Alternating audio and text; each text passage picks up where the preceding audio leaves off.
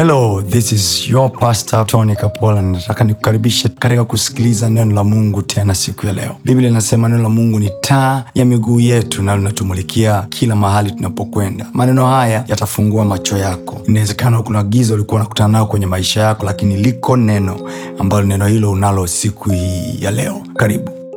Faith redefined. Romans chapter number 10 warumi sura ya kumi anzia mstari wa kumi na sita. Karibu. Lakini si wote walioitii ile habari njema. Kwa maana isaya asema bwana ni nani aliyeziamini habari zetu? Basi imani chanzo chake ni kusikia na kusikia huja kwa neno la kristo. Lakini nasema je wao hawakusikia? Naam wamesikia. Sauti yao imeenea duniani mote na maneno yao hata miisho ya ulimwengu. Lakini nasema je waisraeli hawakufahamu? Kwanza musa anena nitawatia wivu kwa watu ambao si taifa kwa taifa lisilo na fahamu nitawaghadhibisha. Yeah. na isaya anao ujasiri mwingi asema nalipatikana nao wasionitafuta nalidhirika kwao wasioniulizia. Lakini kwa israeli asema mchana kutwa naliwanyoshea mikono watu wasioitii na wakawaidi mstari wa kumi na saba. Basi imani chanzo chake ni kusikia na kusikia huja kwa neno la kristo. Nenda kitabu cha waibrania sura ya kumi na moja. Waibrania sura ya kumi na moja. Hebrews chapter number 11 kuanzia mstari wa kwanza. Yes sir basi imani ni kuwa na hakika ya mambo yatarajiwayo ni bayana ya mambo yasiyoonekana. I, like the way he puts it. Kule kwenye imani chanzo chake ni kusikia ameanza na neno basi na huku nako anakuja anaanza na nini? Basi ukienda kwenye kiingereza ameanza na neno now. Kule ameanza na neno now. Faith is a substance. Na kule warumi ameenda pia inategemea na version unayotumia na kule pia amesema now. Maona now. Not tomorrow now. Geukiakwambia faith ni now. Faith ni now. Tunapozungumzia imani hatuzungumzii tomorrow tunazungumzia now. Things are happening now. Baada ya ibada hii ya leo kuna vitu vitatokea kwenye maisha yako now vinatokea now so kazi hauipati mwakani unaipata na. Je sasa hivi uko dukani? Hapana. Ila wateja unawachukua now lakini upo dukani sahizi hapana. Ila unawachukua now Alright? fursa unazipata nao je sahizi uko kwenye mashamba unatafuta fursa? Uh-uh. ila unazipata Mte- mfano wa wateja ni mzuri zaidi. Sahizi hauko dukani kwako upo kwenye ibada. Lakini wateja huwapati dukani kesho unawapata nao. Kwa hiyo kesho ni manifestation ya kile ulichokipata leo nao.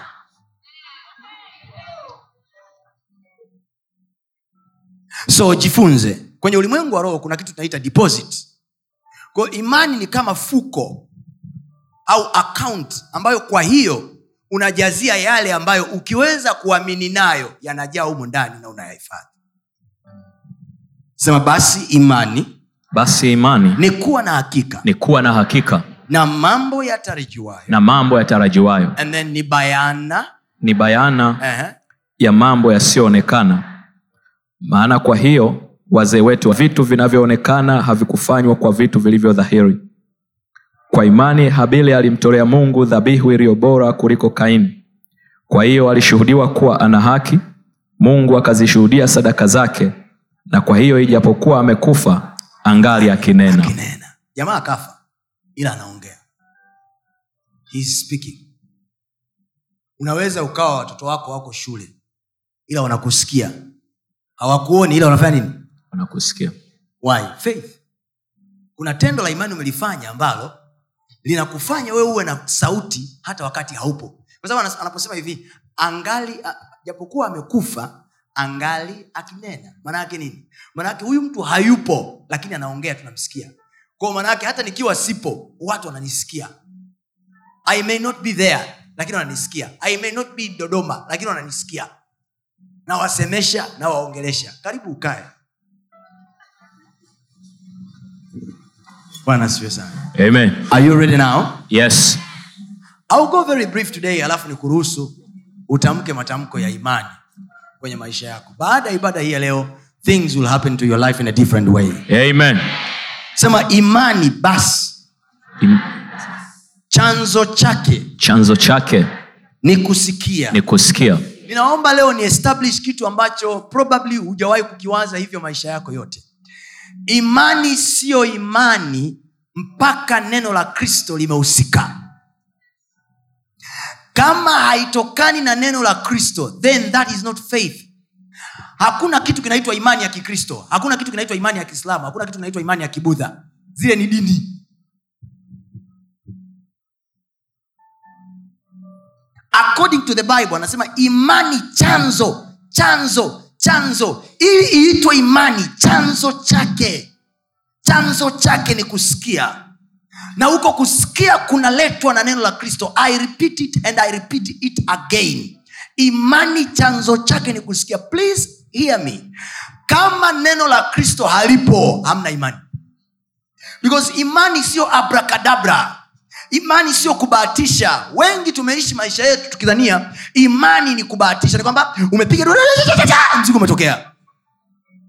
Ndo tunavyoenda kiimani. Yani sisi tunaenda kama zali yani tunabahatisha. Imani haibahatishwi. Kama imo imo. Humuoni eliya akienda kwa mwanamke wa serepta mpaka amesikia. Kwao kinachomfanya eliya azalishe muujiza wa chakula sio kwa sababu eti jamaa ana manguvu au na maupako. No! The man had. Alisikia. Imani chanzo chake ni kusikia na kusikia kumeletwa na nani? Na neno la kristo.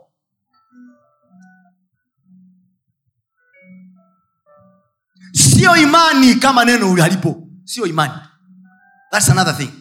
Kunaposema hivi mi naamini au mi nina imani mtumishi nina imani. Mtumishi unafikiri siamini? Naamini sana. Ah, ah, ah, imani chanzo chake. It will only start when you hear. Kwa hiyo kama hujasikia bro usijiamini hauna. Kwa hiyo biashara kubwa ya imani sinaona ibada ya leo inavyoisha mapema? Unaona yani ujumbe ushaisha huu. Biashara pekee ya imani kama imani itakuwepo lazima hao watu wamesikia kwanza kwa hiyo bidii yangu mimi ili niipate imani au imani iwepo kwenye maisha yangu sipo kwenye kujaribisha kuomba au kufanya kitu. I am keen to hear. Am I talking to somebody? Yes. Naongea na mtu hapa. Yes. Mnaelewa ninachokisema watu wa mungu? Yes. It's very important. Imani haianzi na ndio maana ni ngumu kutuambia unaamini.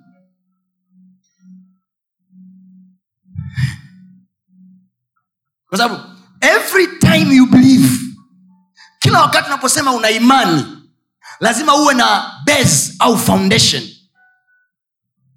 Imani yako imejengwa juu ya nini? Kwa sababu imani haiwezi kuheng hewani.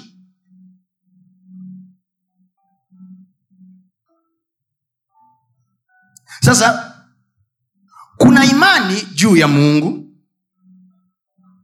Sawa? Yes. Kuna imani juu ya neno lake. Kuna imani juu ya uwezo wake. Na kuna imani juu ya tabia yake. Narudia. Kuna imani juu ya mungu kwamba nina imani kwa mungu. Najua mungu atafanya. Na imani juu ya mungu. Alafu kuna imani juu ya uwezo wake na nguvu zake. Amen. Alafu kuna imani juu. Ya neno lake. Alafu kuna imani juu ya tabia yake. God has a certain character. Ambayo kwa hiyo karakta peke yake unanyewe ukiiwekea imani umetoboa. Si? Anaposema watu wangu wanaangamizwa kwa kukosa maarifa pale azungumzii tu watu kupewa shule he is actually saying hawa wakipata maarifa then they will believe me. Kwahiyo faith begins when the knowledge gets in there. Maarifa yanapokuja the more we know god the more our faith increase. Kwa hiyo imani haiko kama hakuna ufahamu kama hakuna shule. Kwa sababu imani inakuwajibisha. Imani na kutaka uwajibike. Biblia anasema imani bila matendo imefanya nini? So there is no faith if there is no action jamani mlipo? Mnaelewa nachokisema watu wa mungu?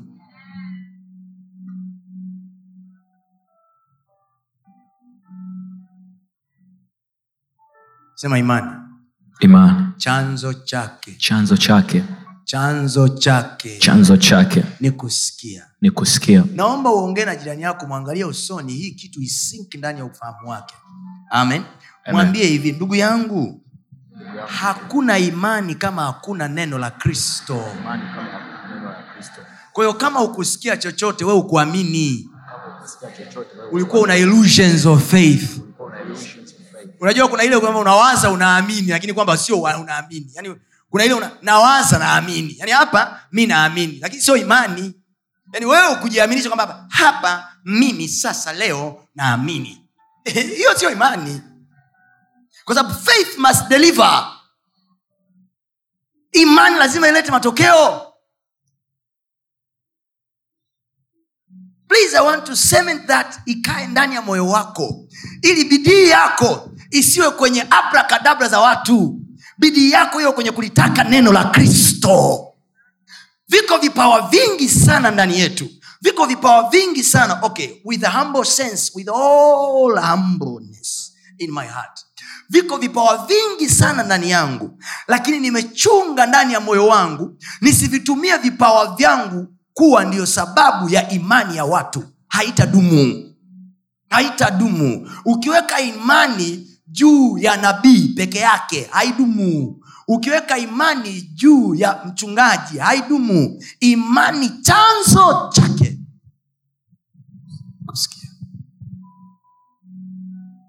What did you hear what did you hear? Concerning that business what did you hear?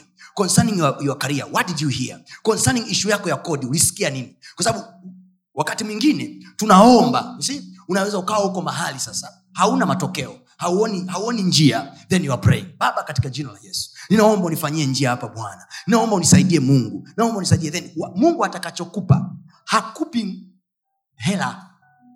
Mungu atakachokupa anakupa neno lake kwa sababu neno lake litakupa imani na imani ikija katika hiyo yote yanawezekana. Aliwahi kusema mtumishi wa mungu siku moja pastor chris ya kilome akasema hivi what god want to give you in your life is not a job it's not a healing it's not money it's not a husband or a wife. What god want to give you is the word of god in your spirit. Because that word it will make you what it talks about mungu anachotaka kukupa na tafsiri sasa kisandawe. Mungu anachotaka kukupa kwenye maisha yako sio uponyaji. Mungu anataka kukupa sio hela. Mungu anataka kukupa sio kodi. Mungu anataka kukupa sio watoto. Mungu anataka kukupa sio mtu sio, sio kitu. Mungu anataka kukupa kwanza ni neno lake ndani ya roho yako. Likiingia ndani ya roho yako lile neno litakufanya kile lile neno linachosema. The word of god will make you what it talks about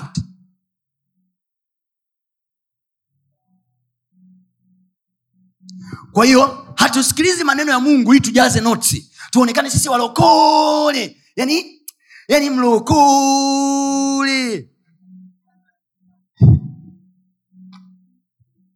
Mokole yule. Yani mlokole yani mlokole kweli yani jamaa kila semina yupo. Unajua nachokisema yani yupo katika katika roho. Haleluya haiendi hivyo.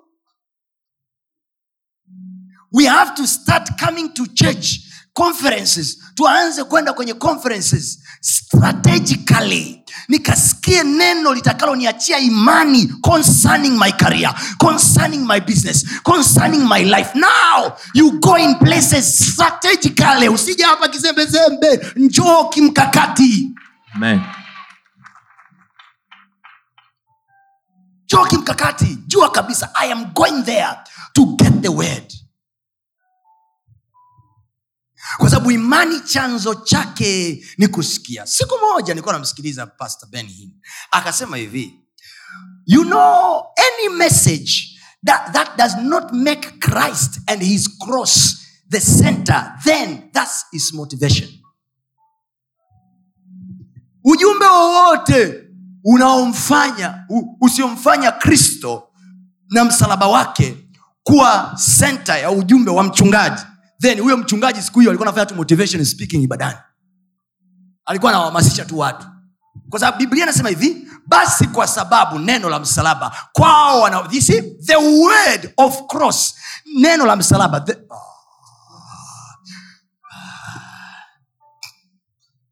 injili He. Ndo hii sasa unaisikia leo. Anasema basi kwa sababu neno la msalaba kwao wanaopotea ni upuuzi. Kwa kuna watu wako mtaani huko wanapotuona tunakuja ibadani namna hii wanatuona si malofa tumechoka yani maskini ya mungu. Siku hizi anaenda kanisani wo kwisha. Kafilisika ana sera huyu basi kwa sababu neno la msalaba kwao wanaopotea ni upuuzi wanaopotea ni upuuzi. Kwao wakiangalia neno la msalaba the message of cross to them is foolishness. Bali, kwetu sisi tunaookolewa kwetu sisi tulioingia kwa yesu kwetu sisi tulioamua kuokoka kwetu sisi tulioamua kuanza kufuatana fuatana na mambo ya mungu kwetu sisi tunaookolewa. Anasema hivi ni nguvu ya mungu na uokovu kiingereza anasema is the power of god and salvation Woo! I love my job. Hallelujah. Amen. Hi. I don't know what else would I do in this world if not preaching. Yesu nakushukuru mimi kwa kunichagua na mimi mwe. Imagine mimi saizi na masindano hospitalini. Hmm. Mwalimu wangu wa sayansi wa form 3 ni Mungu anamuona. si angeniambiaga tu kwamba we kijana mambo ya sayansi achana nayo. Nini naangaika na maphysics we unajua kipindi kile olevo ukisoma sayansi unaonekana nunda unaonekana mwamba. Kiko wapi mliosoma sayansi? Kiko wapi? Na masayansi yenu. Lakini pia tunaheshimu sayansi uliosoma mtumishi wa mungu.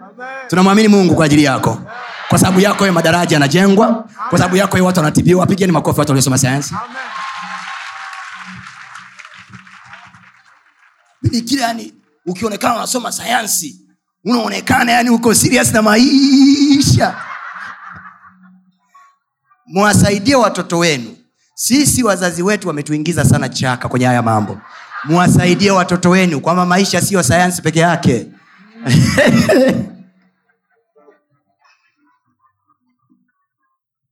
baba yangu ameng'ang'ana we na dokta alfa asome medisini wa, kaenda urusi miaka saba. Wa, akafika hapa mjini anamwambia baba mimi i don't see myself uh, in ha!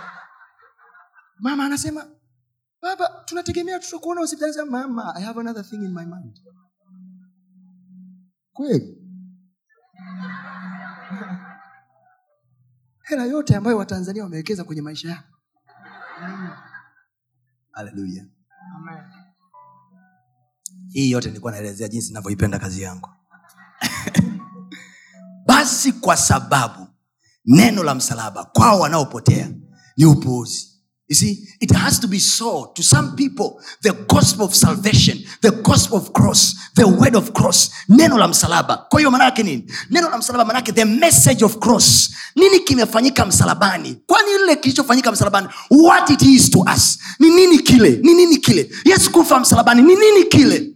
If it is not defined well kwenye maisha yetu trust me tutaendelea kuja makanisani tutaendelea kubeba majina ya kikristo naitwa uh, uh, mwangasusu mwakipuriro naelewa naitwa josefu mwandambo. Naitwa uh, uh, joni na majina yenu yale ya, ya matayo luka na yohana. Naitwa matayo naitwa yohana. Naitwa mm, luka. Haleluya bwana asifiwe.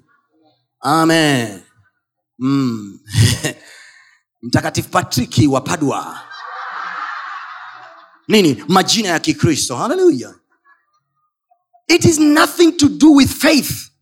You can have the, way, the name of christianity. Unaweza ukawa na jina la kikristo but it doesn't help you in anything. Watu wa mungu narudia tena. Please i want to cement this and you understand basi kwa sababu neno la msalaba kwao wanaopotea rimemba linaitwa neno la msalaba.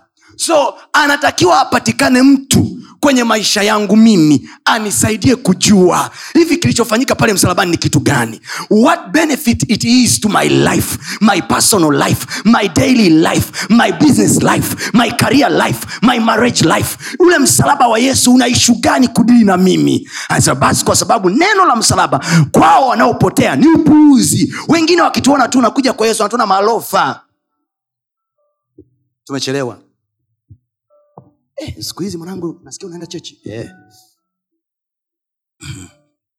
ko bro bro siku hizi shisha utumii kabisa.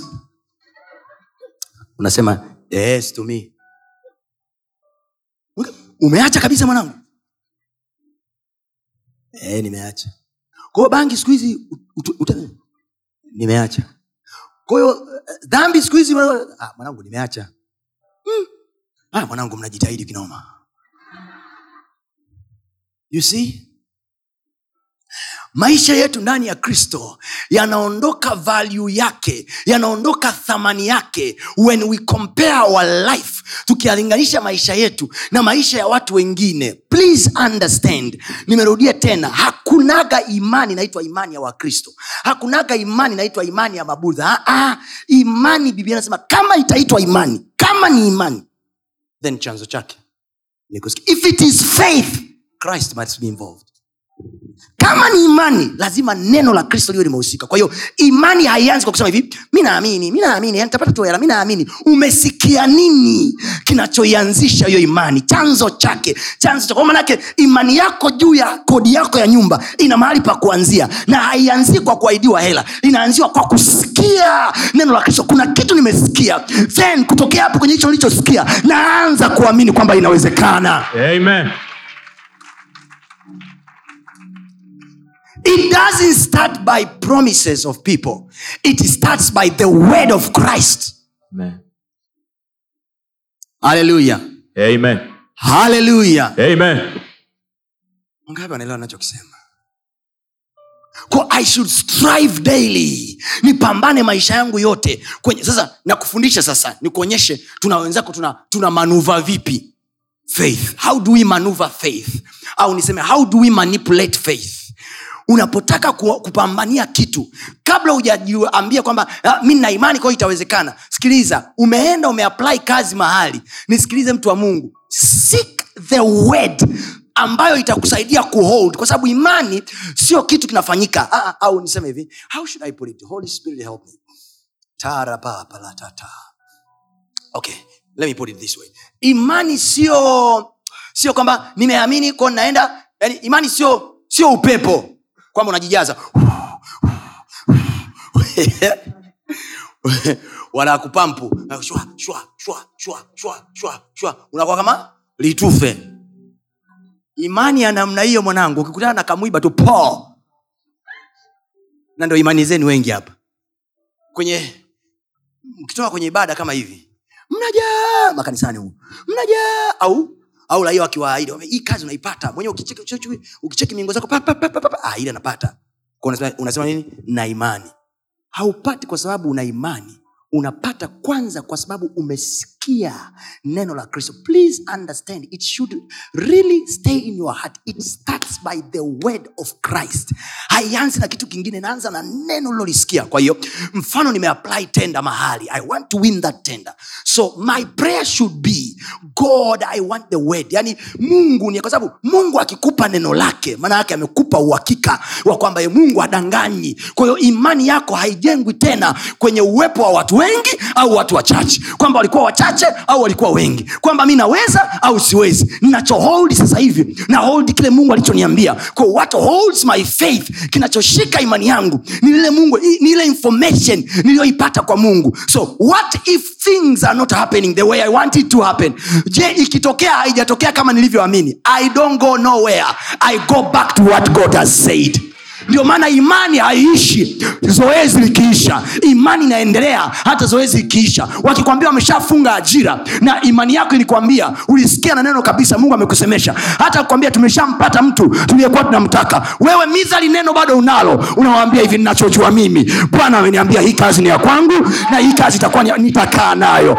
So you hold on that word until yule aliyechaguliwa. Watu wanaitisha uchaguzi mwingine tena. Amen. Umeelewa? Yes. thats how resilient faith is. That- hivyo ndivyo imani ilivyo bishi faith ni korofi. Imani ni korofi. Na ukorofi wa imani unatokana na confidence tunayoipata kutoka kwenye kile mungu alichokisema. Andika hiyo. Imani inatokana na confidence tunayoipata kutoka kwenye kile mungu alichosema. Niangalia nini? Siuandike. Kama huwezi kuandika kwenye kwenye, kwenye notebook siuandike hata kwenye simu yako imani tunaipata kutoka kwenye ujasiri wa kile mungu alichosema.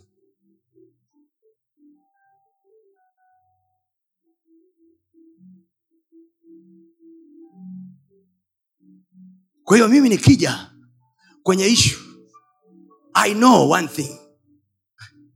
Mpaka mtu unasema leo niko na, na, na i love this god.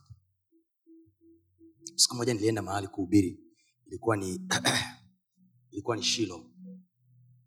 Pale uh, mlima wa moto. Kwa mama rose mgeta nilialikwa pale. And i found this wonderful wonderful beloved couple. Na wakaniambia historia yao and their, how long they stayed without a baby. And then i told them what i know god that i save atawapa mtoto god that i save atawapa mtoto it was like uh, two years ago if not one year ago.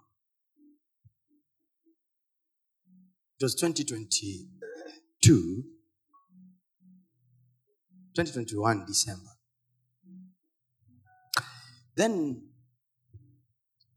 siku zikaenda siku zikaenda nothing happened. Then in the middle of the way bila kujijua wakati nakutana na yule dada tena akaniambia man of god I will still don't see naziona siku zangu kama kawaida maisha yanaenda da, da, da, da." nikaambia what i know god told me. Atakupa mtoto. I don't care what is, what is going on now. What i care is what god told me. Imani chanzo chake what god told me is what builds my faith. Not what i see. Not what i heard. Not what is happening. What god told me. Alichoniambia mungu ndo kinajenga imani yangu. Tatizo lako wewe unamsikia mungu anachokisema alafu unamsikia na angindu sakika kwa hiyo una una una 50-50 kama unamwamini mungu vile kama unamwamini angindu angindu myeyushaji angindu namjua aliyekuahidi hela. Anaitwa nani? Sakika.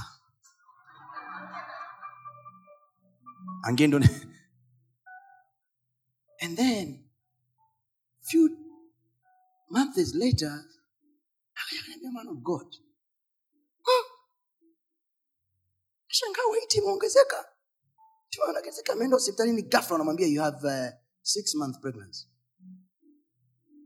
yeah alikuwa anaenda siku zake kama kawaida. Na mimba iko ndani. Kwa what if i change what god I, what god told me?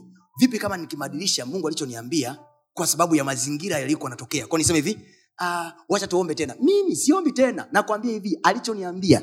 Nakomaa na hicho hicho hata kama sioni. Hiki ndo kila biblia anachosema hivi neno la mungu ni taa ya miguu yetu. Manake nini? Inatumulikia tusipoona. We don't have to see everything. We have to have the word into everything. Amen.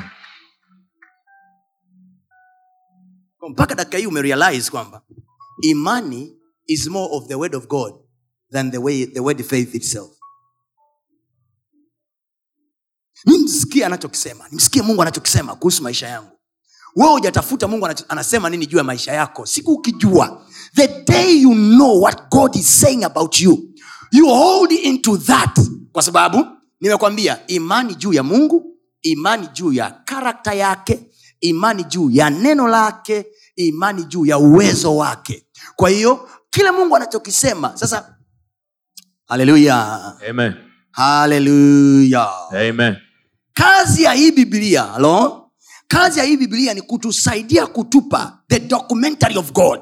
Kazi za mungu alizozifanya. Hii biblia imehifadhi matendo ya mungu. Imehifadhi mambo ya mungu na kazi zake. Ametuhakikishia humu. Kwayo hili tunaliita leo ni neno la mungu. Lakini sense humu zimehifadhiwa nyaraka za um, habari za mungu alizozifanya kwenye maisha ya watu wake. Ili kutusaidia sisi kujua kwamba kumbe tabia yake ndio hii. Kumbe hivi ndio anavyofanyaga. Kumbe hiki ndo anachoweza. Kumbe anawezaga kufanya mpaka hapa. Kumbe god can go this far. Kumbe god can do to this extent. Ndio kazi ya hili neno. So the more we know about what god can do humu the more our faith increase in him mko? Yes. sema faith redefined. Faith redefined. all i want in my life is the word of god in my spirit. Nimsikie mungu anachosema kuhusu mimi. Then i will hold into that. Wakati wa dhoruba wakati kwa sababu imani iko ili kutusaidia kuvuka. Kumbuka kumbuka Waefe, okay, let's go. Waefeso sita. Waefeso sita. Waefeso sura ya sita. Imani ni silaha. Hiyo kile inakwambia imani ni silaha. Lakini silaha hii siyo silaha ya kuattack is a protective weapon. Faith is a protective weapon. It helps us. Inatusaidia kwenye kujilinda nyakati za dhoruba na changamoto. Sisahau chanzo chake ni nini? Kusikia. Yaani tukiondokea kutokea hapo tu tukaenda nyumbani hiyo peke yake inatosha. Imani chanzo chake ni nini kusikia. Ephesians chapter number 6 from verse 10 anazungumza kuhusu habari za za za za, za vaeni silaha zote za mungu. Okay anaanzia mstari wa kumi pale. Anasema hivi hatimaye ndugu zangu mzidi kuwa hodari katika bwana na katika uweza wa nguvu zake. I love that uh, construction ya huo mstari wa kumi. Is very beautiful. Ah, sikia anachosema hatimaye ndugu zangu mzidi kuwa hodari katika bwana. Alafu hivi na katika uweza wa nguvu zake. Kwa nini anasema hivi kwa sababu bwana anaweza akawepo na nguvu zake zikawepo na uwezo wake ukawepo lakini nikwambie kitu wewe hauna uhodari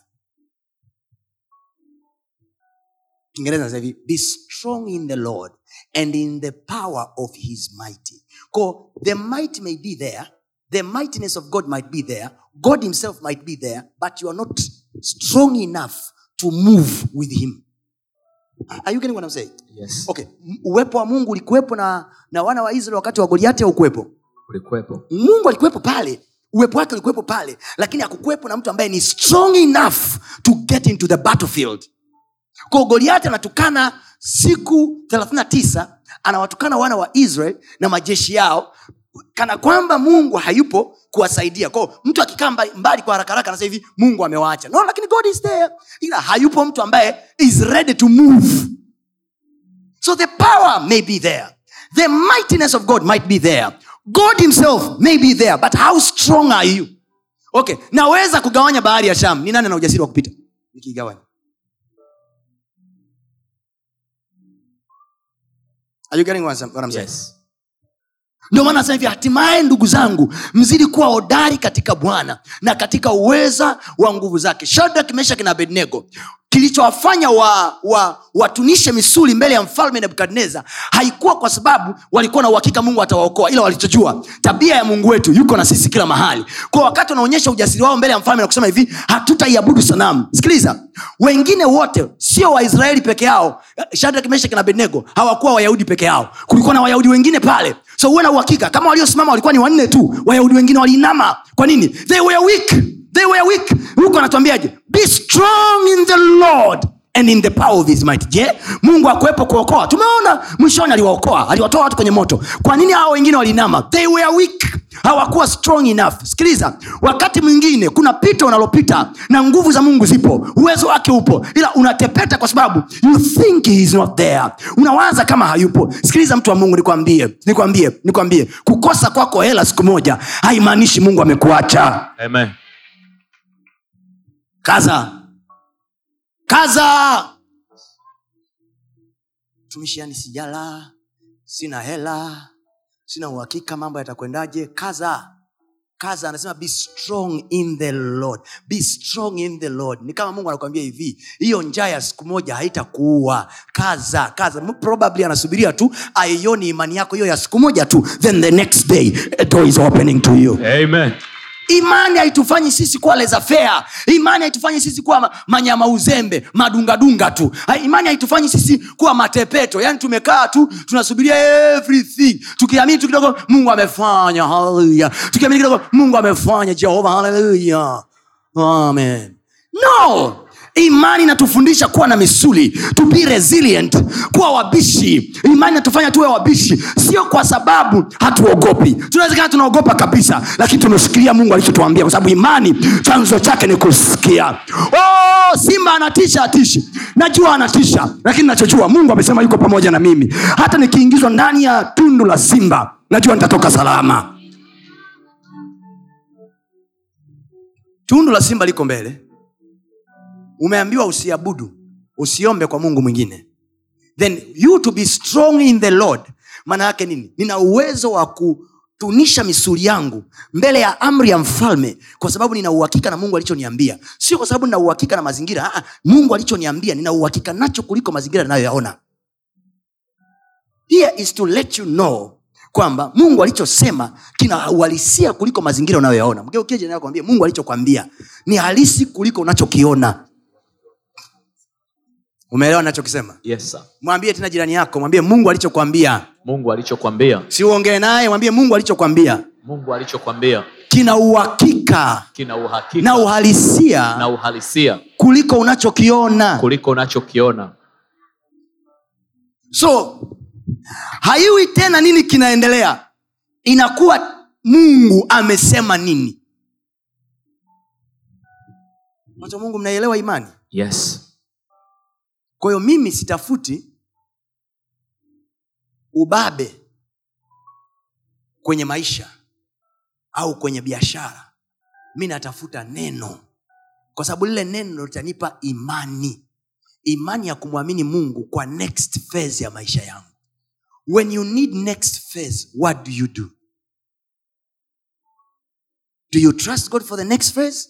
Then you need the word because the word will begin faith will start faith anasema kwa hiyo imani wazee wetu walishuhudiwa. Anasema imani chanzo chake ni kusikia na kusikia huja kwa neno la kristo. If it is not the word of christ then it is not faith. Kilichokufanya uamini kwamba unaweza hiyo kitu ni nini? Utagundua most of the things you looked at your certificate. Uliangalia vyeti vyako then you believed hata kama vyeti vyako viko clean kiasi gani you must have the word. You must have the word to assure you that the journey you are beginning god is there. Utatoboa.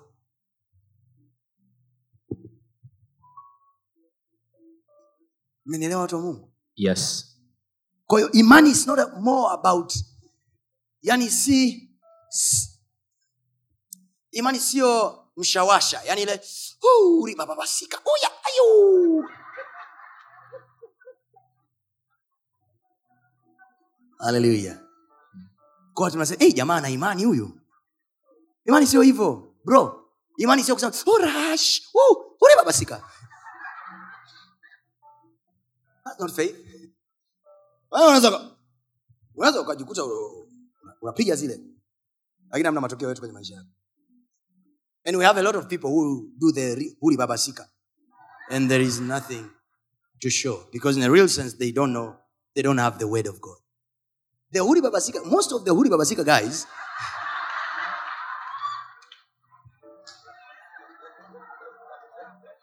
mayengo. Haleluya Amen. mtumishi mbona mi niliomba tuliomba zilikuwa siku sita za upako. Tuliomba.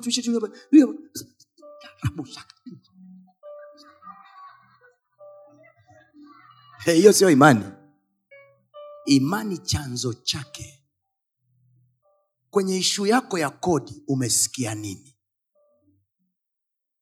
Yeye awezaye kutenda mambo makubwa kuliko yale tuyawazayo kwa kadri ya nguvu itendayo kazi ndani yetu. Mungu unaweza kutenda kwa sababu hiyo ninakuamini. Kwa watu wakikuuliza wewe mbona uogopi unawambia hivi mungu atanipa. Ndani yako unaposema mungu atanipa haitokani na uhakika wa mifumo. Eh, eh. amesema yeye awezaye kutenda mambo makubwa kuliko yale tuyawazayo na tuyaombayo kwa kadri ya nguvu itendayo kazi ndani yetu how sure are you kwamba hii biashara au hii kazi ni ya kwako this time. Ameniambia.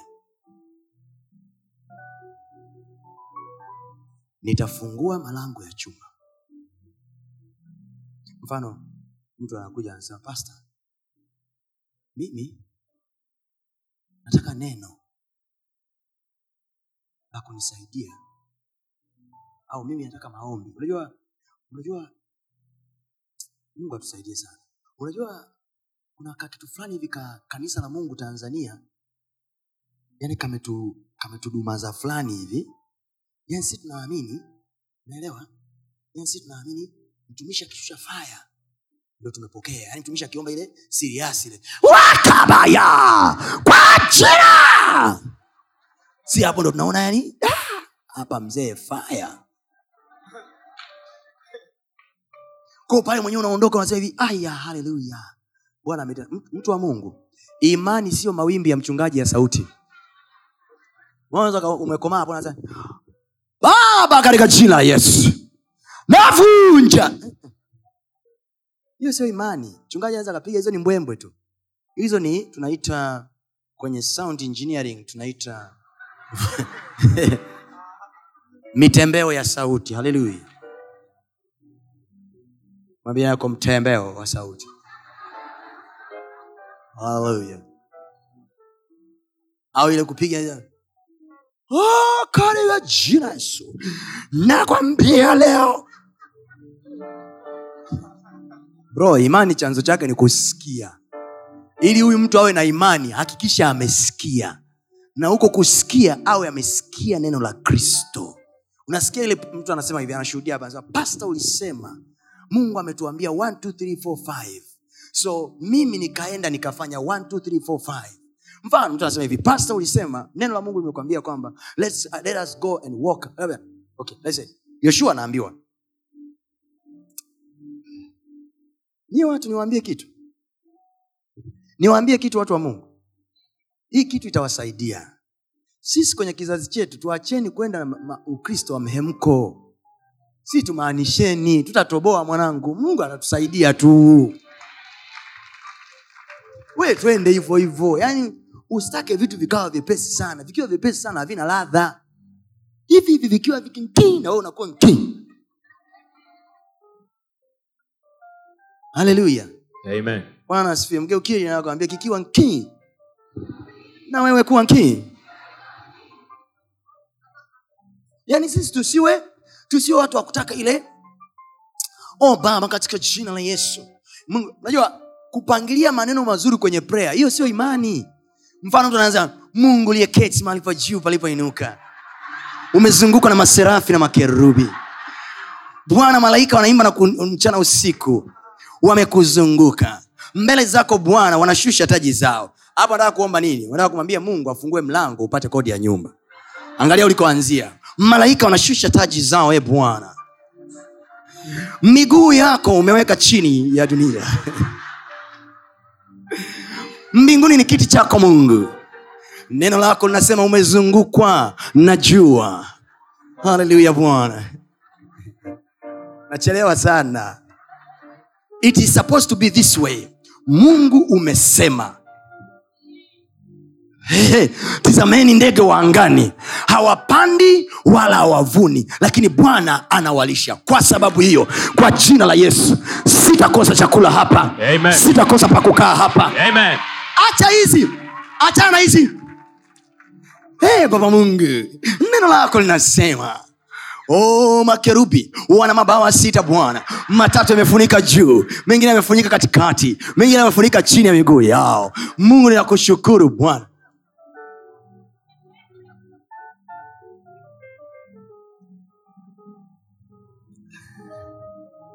imani. Chanzo chake ni kusikia. Mpaka umeamini what did you hear? Unapotuambia umeamini umesikia nini? Thats the first question you should ask yourself. Na hicho ulichosikia umesikia kutoka kwa nani? Kwa sababu kinatakiwa kitoke kwa kristo. Kwa kristo. Sio kwa jofre magilipa kwa kristo. Kwa kristo kwa sababu kristo biblia anasema neno la msalaba yeye aliyofia msalaba anasema kwao wanaopotea ni upuuzi. Bali kwetu sisi tunaookolewa na yeye ni nguvu ya mungu na okovu ndani yake iko nguvu. Anasema hivi nayaweza mambo yote katika ya kiingereza anasema hivi in christ in christ. Anasema nayaweza mambo yote katika yeye kristo atutiae nguvu. Ndani yake kristo iko nguvu ya sisi kuweza ambayo anatushinda Amen.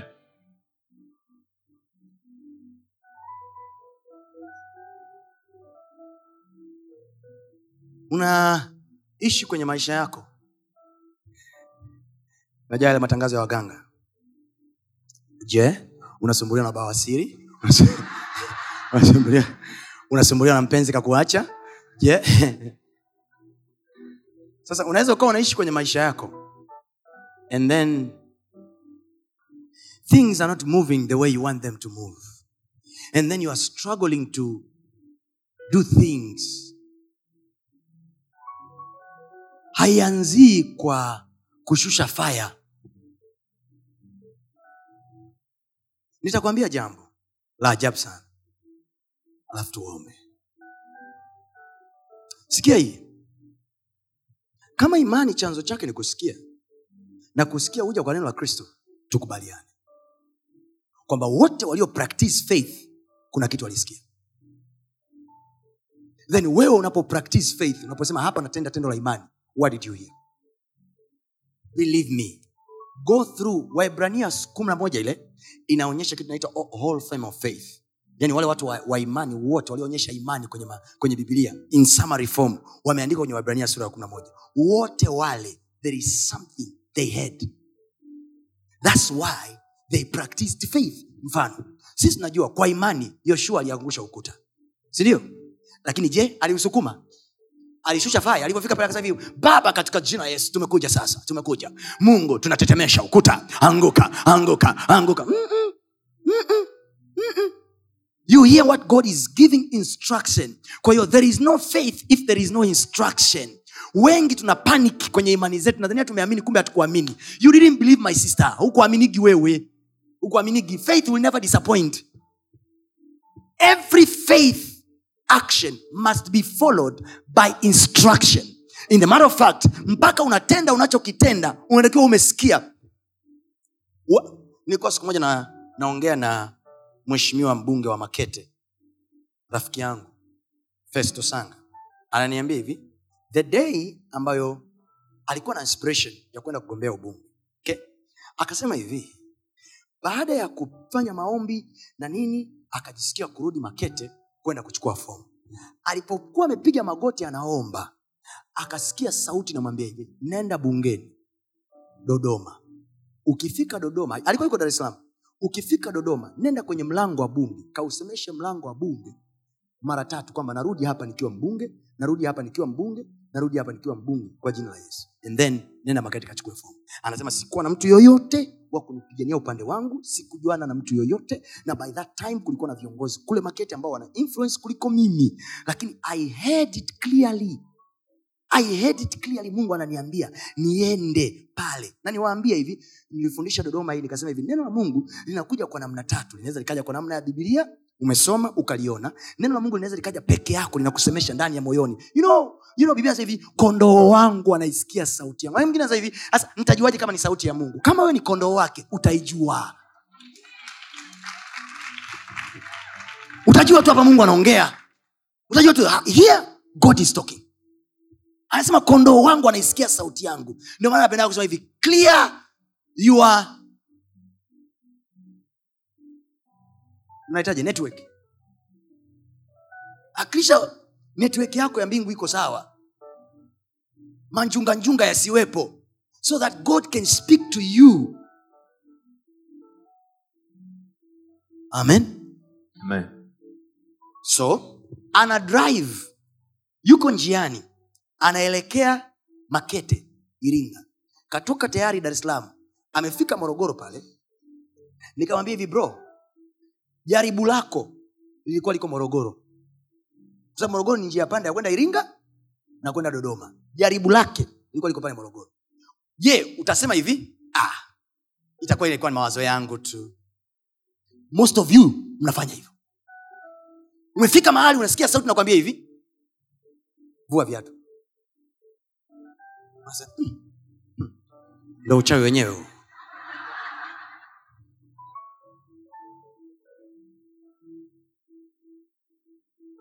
Na niwaambie kitu. Watu wote wa kwenye bibilia walio practice faith haijafanana na mtu mwingine. Every one of them alisikia specific instruction ya kumuhusu yeye kwenye ishu yake. Sasa wewe ya kwako nataka ifanana na juma kasuna? Haikogo hivyo. Huyo ya kwake ataambiwa hivi safari hii. Fanya hiki. Faith is action imani ni yale matendo. Sasa unatoa wapi matendo kama mna maelekezo? Natenda nini? Ni yakobo ndo anasema imani bila matendo imekufa right? Sindio imani bila matendo unajua kitu kilichokufa? Hmm? halo? Nye inamaana hamjui vitu vilivyokufa. Nimewauliza swali mnajua vilivyokufa kwa mfano unasema hivi ng'ombe amekufa. Amefia wapi? Bandani. Kwa saizi yuko wapi? Yuko bandani. Kwa hiyo yule ni ng'ombe sio ng'ombe. Ila ni ng'ombe aliye kwa baadhi yenu mlikuwa mna imani. Ila ni imani iliyo. Hivi mimi mbona imani nilikuwa nayo? Ni kweli ulikuwa nayo. Ila ilikuwa imefanya nini? Haya ng'ombe aliyekufa ana matumizi gani? Unamkamua maziwa? So faith might be there but is a dead faith ndio maana watu wana frustration kwenye mwili wa kristo. Mbona kama nimeamini mimi? Mbona kama nimeamini mimi? We imani unaijua? Chanzo chake ni kusikia. Ko jaribu lake lilikuwa liko morogoro pale. Angeweza kusema hivi mm, well mi namwamini sana mungu. Unasikia? Unasikia kauliza ulokole namwamini mungu. Najua hata nisipoenda neno langu litafika kwa imani. See? You see? inaanziaga hivyo. Tunaanza kujifariji. Mm, neno langu litafika kwa imani wacha tu niende iringa one time. Siku nyingine nikipita nitapita. Alipofika morogoro akazunguka roundabout akanyosha dodoma. Now remember kwenda dodoma ni safari ambayo haukuwa imepanga then thou you should know faith is costful it will cost you. Ili iwe imani lazima ikugharimu it will cost you. Hello? It must cost you. Haleluya Amen. now kwenda dodoma ni mafuta yanatumika. Kuna risks za barabarani right? Yes. afike pale azungumze azungumze baada ya kuzungumza amalize. Then asimame aseme hivi. Metua baada. Anafika kule anapitia vipindi vigumu wakati wa uchaguzi. Unaweza ukasema hivi mungu ulimdanganya. Lakini midhari mungu liniambia ninarudi pale kama mbunge. Mungu alichoniambia nakumbuka last week, wiki niliwambia he speaks end anazungumza mwisho. Yes. mungu ameniambia narudi pale kama mbunge. So no matter what is happening watu wa mungu amerudi pale kama mbunge. So mko hapa wengine mnapambana kupata nafasi mahali fulani. Naomba niwaambie na leo hii nakupa neno. So hili neno sasa mfano linakupa kuipata nafasi. Pasta wamesema nafasi zimejaa. Biblia anasema hivi maji yakusanyike mahali pamoja ili pakavu paonekane. Mungu wewe uliyafanya maji yakasukumika sehemu moja pakavu paonekana spesi ikaonekana kwa sababu hiyo kwa jina la yesu nafasi yangu ipo. Amen. nafasi yangu ipo kwa sababu gani? Mungu ana uwezo wa kuyaondoa maji yes. akatengeneza nafasi ikawepo. Amen. Simple as that. so mtu aliyejaa neno la mungu. Sasa neno la mungu sio kwa ajili ya kupigia watu mkwara. Kwamba unajua Mathayo anasema hivi? Unajua unawalingishia watu vifungu vya bibilia unajua mimi nasoma sana neno mtumishi. Na ndo wakristo wengi kwenye makanisa ya kilokole walivyo. Wanajua neno lakini hawana results. Neno ni la kutendwa sio la kuongelewa we don't start the word to preach. We study to do. Ili tunapohubiri we don't preach the word we preach our testimonies. Mahubiri yana nguvu sana ukizihubiri shuhuda kuliko kuhubiri maneno.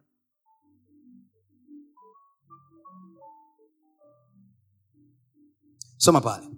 Yakobo. Yakobo sura ya pili kuanzia mstari wa kumi na nne. Ndugu zangu yafaa nini mtu akisema ya kwamba anayo imani lakini hana matendo? Je ile imani yaweza kumwokoa? Ikiwa ndugu mwanamume au ndugu mwanamke yu uchi na kupungukiwa na riziki na mtu wa kwenu akawaambia enendeni zenu kwa amani mkaote moto na kushiba lakini asiwape mahitaji ya mwili yafaa nini? Vivyo hivyo na imani isipokuwa ina matendo imekufa nafsini mwake. Lakini mtu atasema wewe unayo imani nami ninayo matendo. Wewe unayo imani na Nami mimi ninayo matendo, matendo. Ehe. nionyeshe imani yako pasipo matendo. Nionyeshe imani yako pasipo matendo. Kwa nini anasema nionyeshe imani yako pasipo matendo? Kwa sababu ulipochukua imani imani ilikuja na maneno fulani. Imani haikuja kwako from nowhere. It started with words. Chanzo chake ni kusikia. Kwa hiyo imani imeletwa na maneno. Kwa hiyo ilipokuja na maneno haikutaki ukae na yale maneno kwamba hey, nimesikia haleluya uh-uh. when you heard what did you do after hearing? Mfano mwingine anasema hivi mungu umesema wewe ndiwe mchungaji wangu sitapungukiwa na kitu. Mimi natamka ya kuwa sitapungukiwa na kitu. Sawa? Yes. alafu asubuhi unaamka luku imekata. I'm just giving you a simple umeme umekata hauna hela hata ya luku.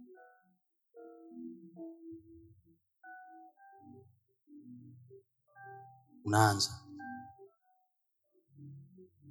Mungu mwenyewe anajua. Imani itakudemand you hang on there for the work to be fulfilled. Sababu tendo la imani linalotakiwa hapo ni wewe kutuambia hivi kweli unaamini mungu ndiye mchungaji wako. You have everyone that you can call.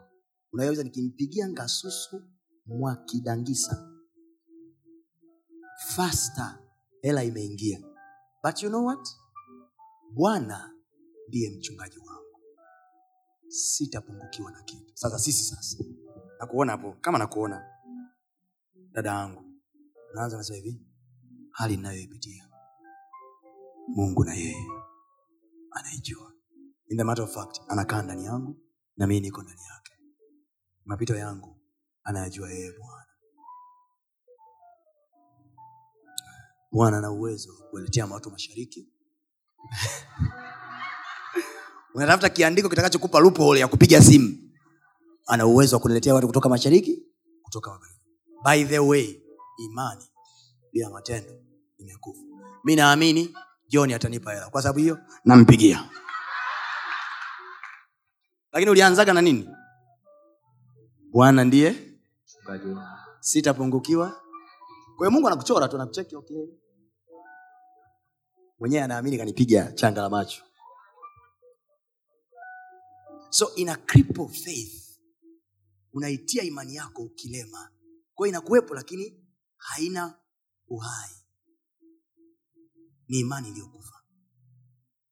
I, I want to show you something which is very crucial. Nenda kwenye kitabu cha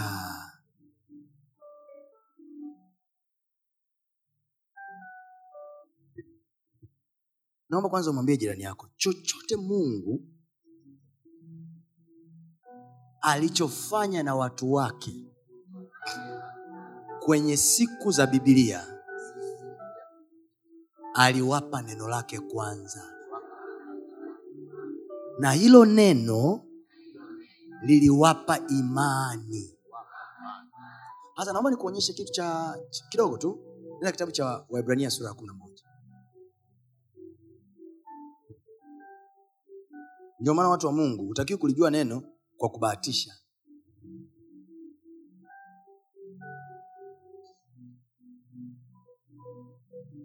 Waibrania kumi na moja. Anza kusoma. Kwanza mstari wa kwanza basi imani ni kuwa na hakika ya mambo yatarajiwayo ni bayana ya mambo yasiyoonekana. Maana kwa hiyo wazee wetu walishuhudiwa. Kwa imani twafahamu ya kuwa ulimwengu uliumbwa kwa neno la mungu. Hata Wait. vitu vinavyoonekana havikufanywa wait, wait. nataka uangalie mstari wa tatu ulivyotengenezwa. Naomba kama mahali pana koma weka koma. Kama pana nukta weka nukta. Usisome kama tunakimbia. Read. twende kwa imani twafahamu ya kuwa ulimwengu uliumbwa kwa, kwa neno la imani mungu. twafahamu. Kwa imani twafahamu. Sasa wengi huu mstari wanasemaga hivi kwa imani twafahamu ya kuwa ulimwengu uliumbwa kwa neno. Uh -uh -uh. uh Ah, ah.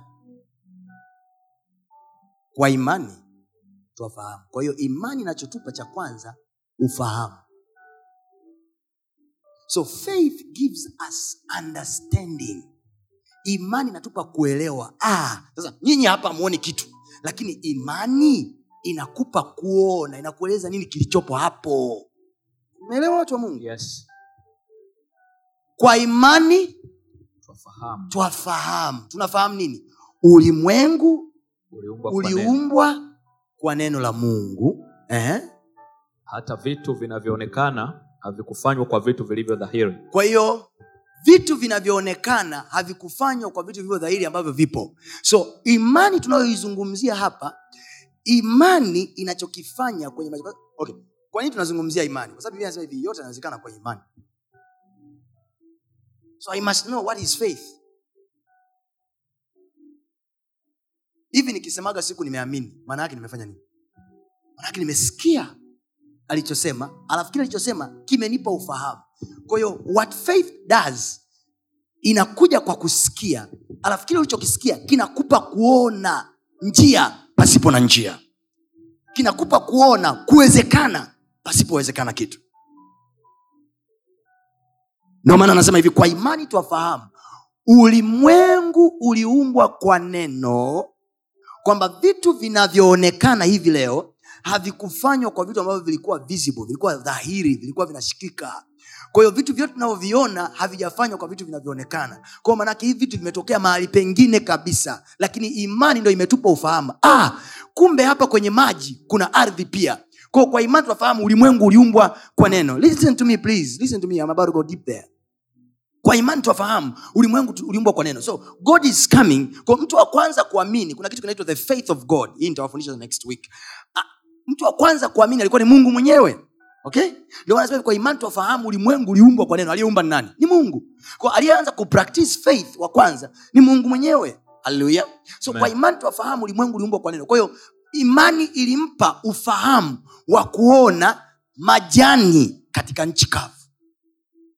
Imani ilimpa ufahamu wa kujua kwamba ndani ya haya maji kuna uwezekano. Kwa hiyo mimi naweza niko, nikawa niko mahali kwenye mambo yangu tu. Kwa hiyo nikisema nimeipokea imani imani inanipa kufahamu kwamba hapa ninaweza kupata wakati hakuna possibility ya imani inanipa kujua kile kitu ambacho wengine hawajui imani inanipa kujua. Imani inanipa kuiona njia mahali pasipo na njia. Ndomana nasema hivi kwa imani twafahamu. By faith we understand.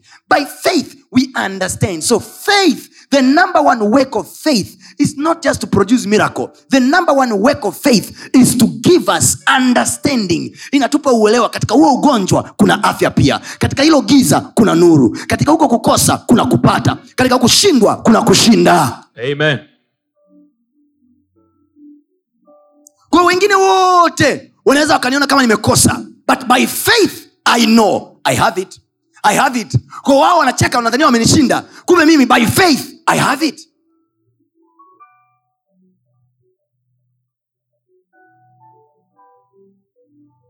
Sasa kama imani chanzo chake ni kusikia maanake tukubali sasa wote walioprakti imani kuna kitu walisikia.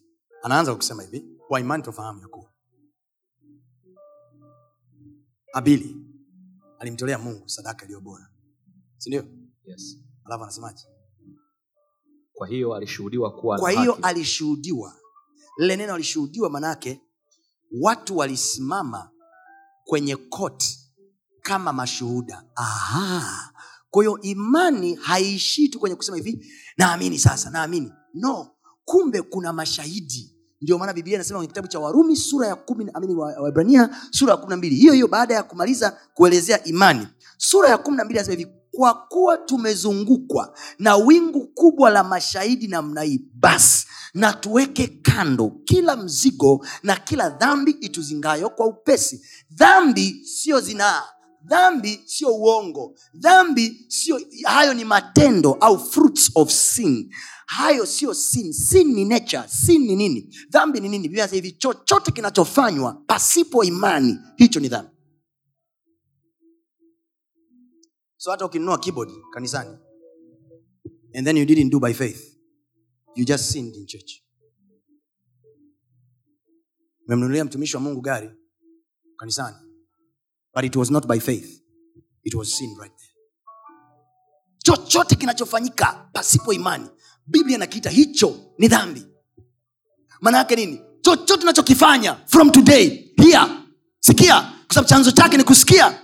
Did you hear kwa sababu abili anapotoa sadaka kinachoifanya sadaka ya abili kuwa bora sio nyama sio aina ya sadaka. Kinachofanya sadaka ya abili kuwa bora ni namna alivyoitoa sadaka. Sio aina ya sadaka ni namna alivyotoa alitoaje kwa imani abili. Kwa, kwa, kama kwa imani imani chanzo chake ni kusikia. Manake abili alisikia kwanza juu ya uwepo wa mungu. Na abili ni second generation after adam. Kama abili ni second generation after adam then tukubaliane. Adamu aliwafundisha watoto wake kuhusu mungu waliyemwacha kwenye bustani ya edeni. Na by that time mungu alikuwa ameshawaacha kwenye bustani ya edeni. Huku nje ya bustani walikuwa wako peke yao. Na wakati wako peke yao wanatafuta namna ya kumpata mungu tena. Adam i assume aliwaambia watoto wake. Sisi tulikuwa fikiri baba anaulizwa na watoto wake asili yetu ni nini? Historia yetu ni nini? Wanamwambia sisi tulikuwaga na mungu kwenye bustani ile pale. Lakini sasa hivi ameweka makerubi wanatuzuia tusiingie mle ndani.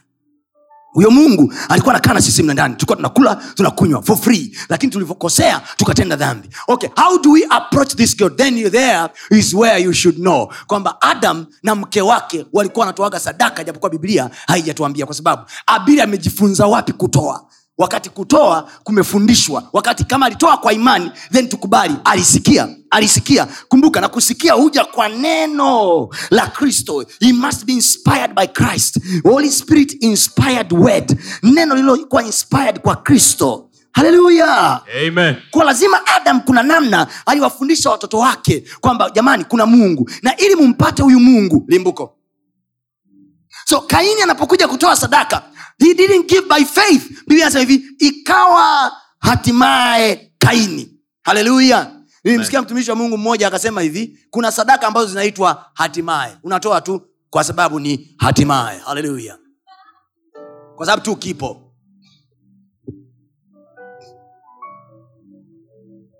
Alafu anasema hivi ikawa habili naye akaleta wazao wa kwanza wa wanyama na sehemu zilizonona ko mnapowaona watoto wa adamu wamesimama kwenye madhabau hawajatoa sadaka kwa sababu tu ni kitu walichokiiga kwa baba yao. They heard walisikia and then mmoja akaamini kwamba hiki tulichosikia ni halisi ni cha kweli. Kwa hiyo nampelekea mungu hii sadaka. Kwa hiyo nitafanyaje? I choose the best and I give it to him.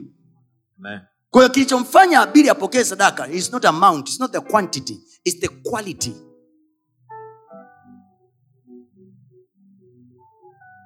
haleluya Amen. geukia nakwambia its not the quantity. The quantity. it is the quality. Namna unavyoitoa. Tb joshua mheshimiwa mtumishi wa mungu ambaye amelala aliwahi kusema hivi. The manner you do things in the presence of god matters. Namna unavyofanya vitu kwenye uwepo wa mungu it matters a lot ishu sio tu kuomba. Ishu sio tu kutoa. Ishu sio tu kufanya vitu kwenye uwepo wa mungu. How do you do it? Do you do by faith? Kwa hiyo iwe ni milioni kumi au iwe ni elfu tano it has to be moved by faith. Kwa hiyo kinachoitoa sadaka kwenye mfuko wangu kwenda kwenye madhabahu hakitakiwi kuwa ni zoezi la sadaka. I better not give it. Mtu anakwambia it has to be i believe nimesikia watu wakitoaga kwako unawabariki kwa sababu hiyo. Na mimi leo nimekuja kukupa hiki kidogo. Haleluya. Unapeleka vipaji pale mbele za bwana. Haleluya. Haleluya. Amen. haleluya. Amen. mmeelewa nachokisema Yes. anakuja mstari unaofuata anasema hivi kwa imani nuhu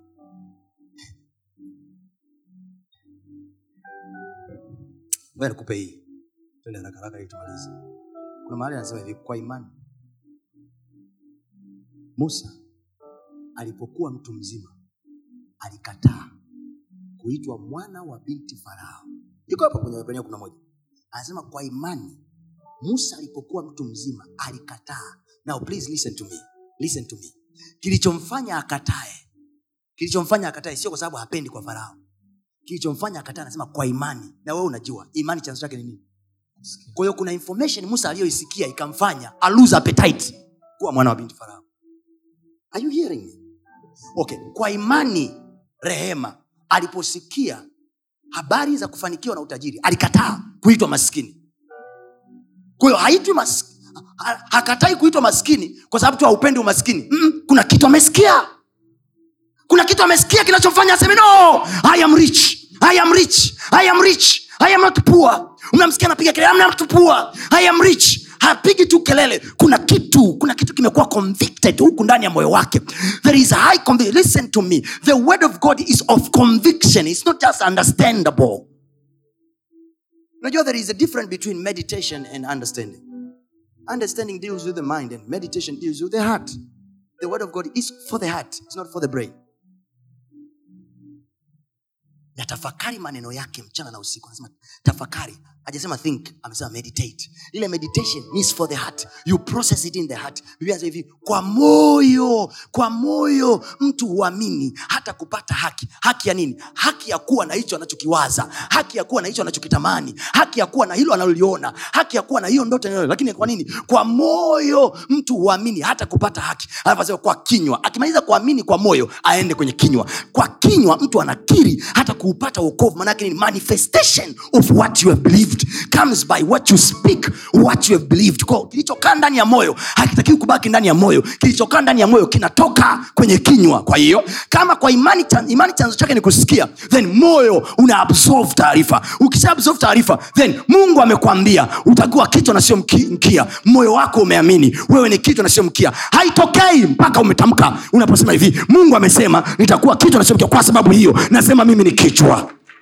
Amen. kwa moyo mtu huamini hata kupata haki then kwa kinywa mtu anakiri so waukiri kwa sababu unajisikia kukiri kwa sababu ukiri ni mzuri unakiri kwa sababu kuna kitu kimeanzia moyoni Amen.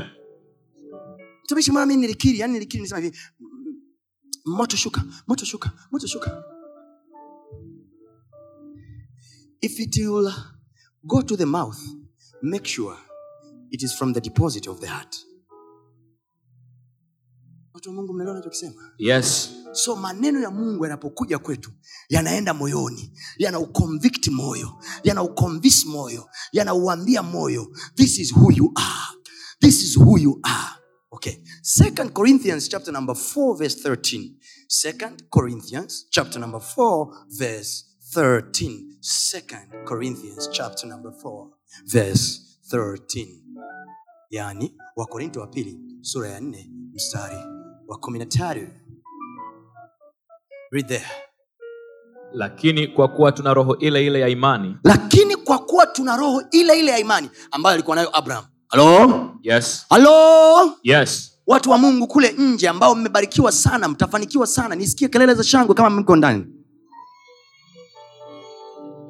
Nawakubali sana sana. Ai. ile ndo inaitwa imani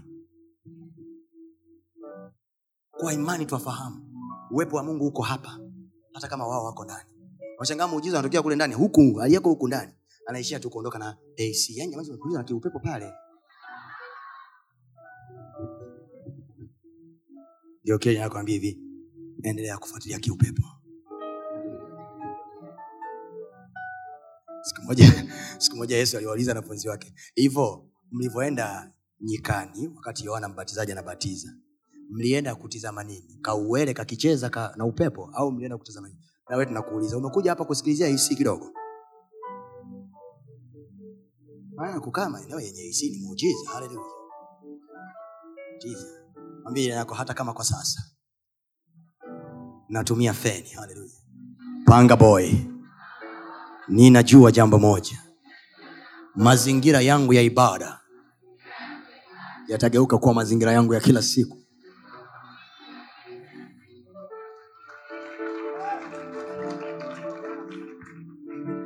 people are you there?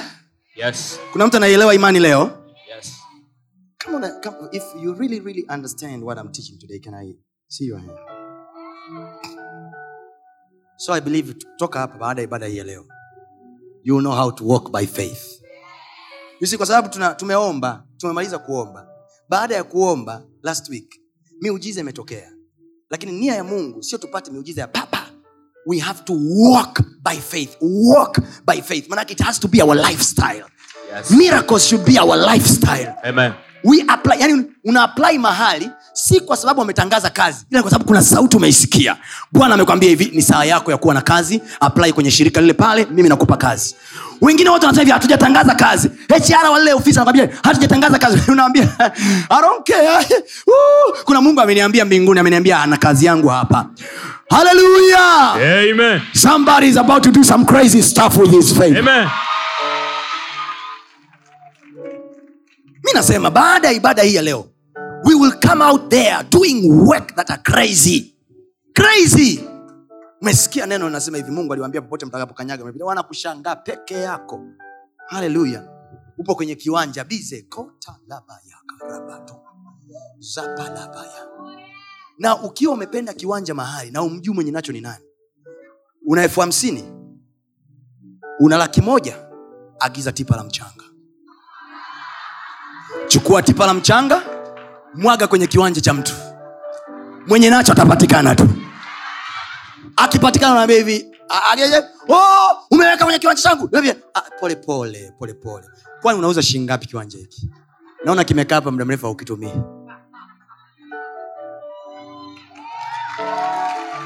we umekaa umeona kiwanja yani kiwanja kizuri mwenye nacho simjui. Kiwanja kizuri mwenye nacho simjui. Tafuta loli la mchanga mwaga atapatikana tu.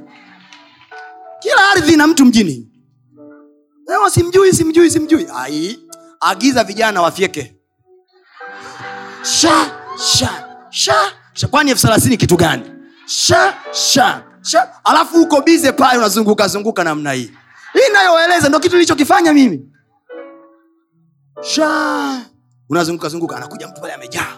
Unafika kwenye kiwanja cha kwenu hiki pole pole bro pole pole. Katika kumbukumbu kumbu zangu eneo langu lilikuwa liko hapa.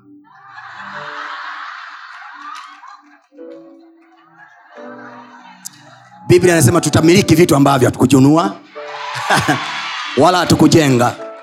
We unafikiri tunamilikije?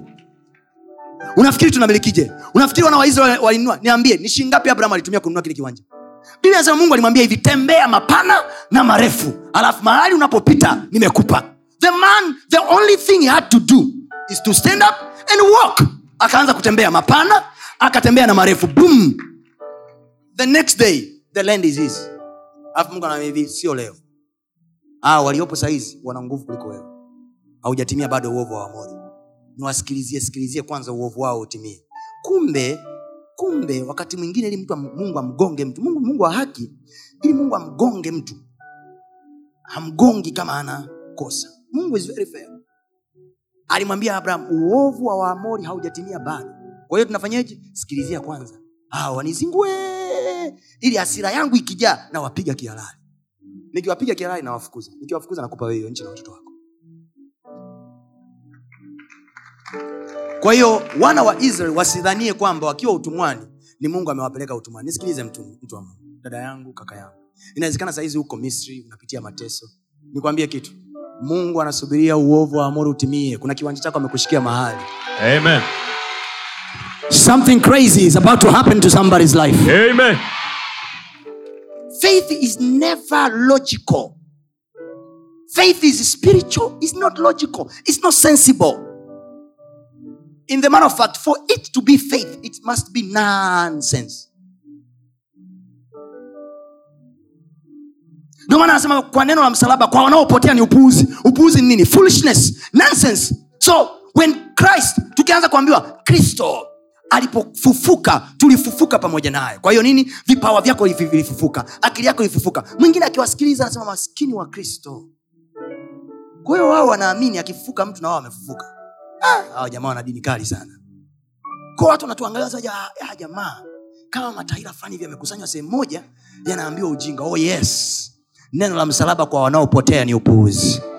Kama haijawa upuuzi kwa wasio na imani bado sio imani. Jaelewa? Kama haijawa upuuzi kwa wasio na imani bado sio imani.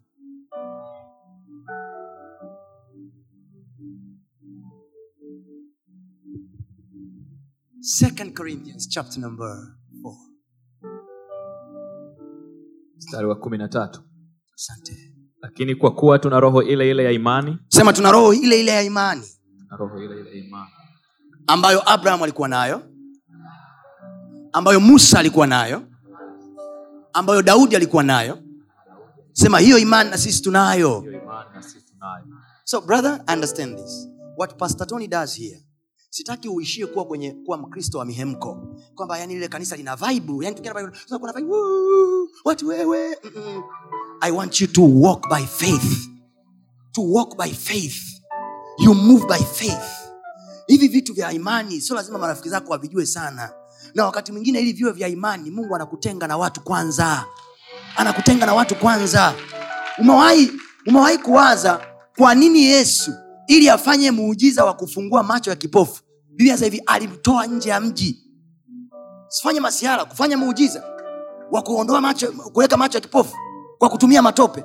Watu wanakuona. Yani kuna mirako nyingine. You have to do when you are alone.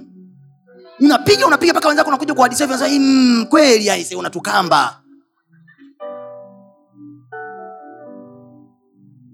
some other faith. Wakati una, una, you are working your own faith. Wakati una work, unafanyia kazi swala lako la imani na maneno ya mungu. Please train in chamber.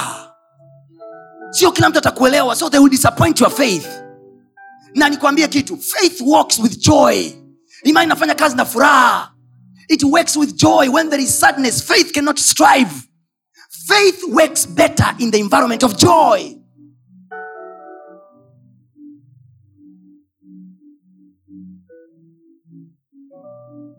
don't allow people to disappoint you every time every now and then. Hapana. Work in chamber. Ya practice maneno ya mungu. Haleluya Amen. slowly but surely you walk by faith. Na imani inakuwa. Kuwa inasema god has dealt in every one of us the measure of faith mungu amemjalia kila mmoja wetu kiwango fulani cha imani. Kwa hiyo kila mmoja wetu ana kiwango chake cha imani. Then we have to grow hivyo viwango. Tuvikue hivyo viwango. Hautakiwi kudumaa. Grow your level of faith. Now kama imani chanzo chake ni kusikia how do i grow my level of faith? By more of knowledge of god.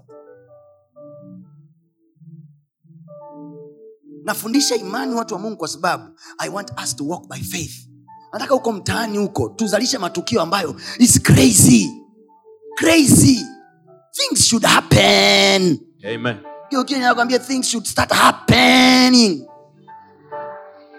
Umekaa bila tukio lolote mjini yani kuanzia januari mpaka disemba hujakanyaga hata kiwanja cha mtu bahati mbaya hujaingilia hata mpaka wa mtu. Please walk by faith. Haleluya neno lako mungu linasema neno lako linasema utatangulizia malaika atupeleke sehemu aliyotuandalia. Sasa e bwana utatuondolea mperizi na miebusi katika jina la yesu namuuliza mwenye duka samani unauza shingapi duka lako.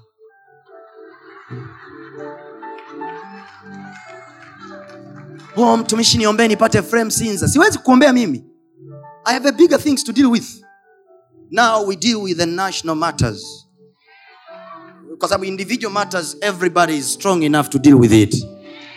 Nenda sinza frame unayoitaka nenda kamuone mwenye duka. Mwambie samahani. Naomba kujua umeokoka? Hapana mi sijaokoka ambia good. Then wewe ni hauna tofauti na wayebusi. Naomba nijue hili duka lako ni shingapi ngapi? Atawahadisia tu marafiki zake. Jamani kuna watu wamechanganyikiwa.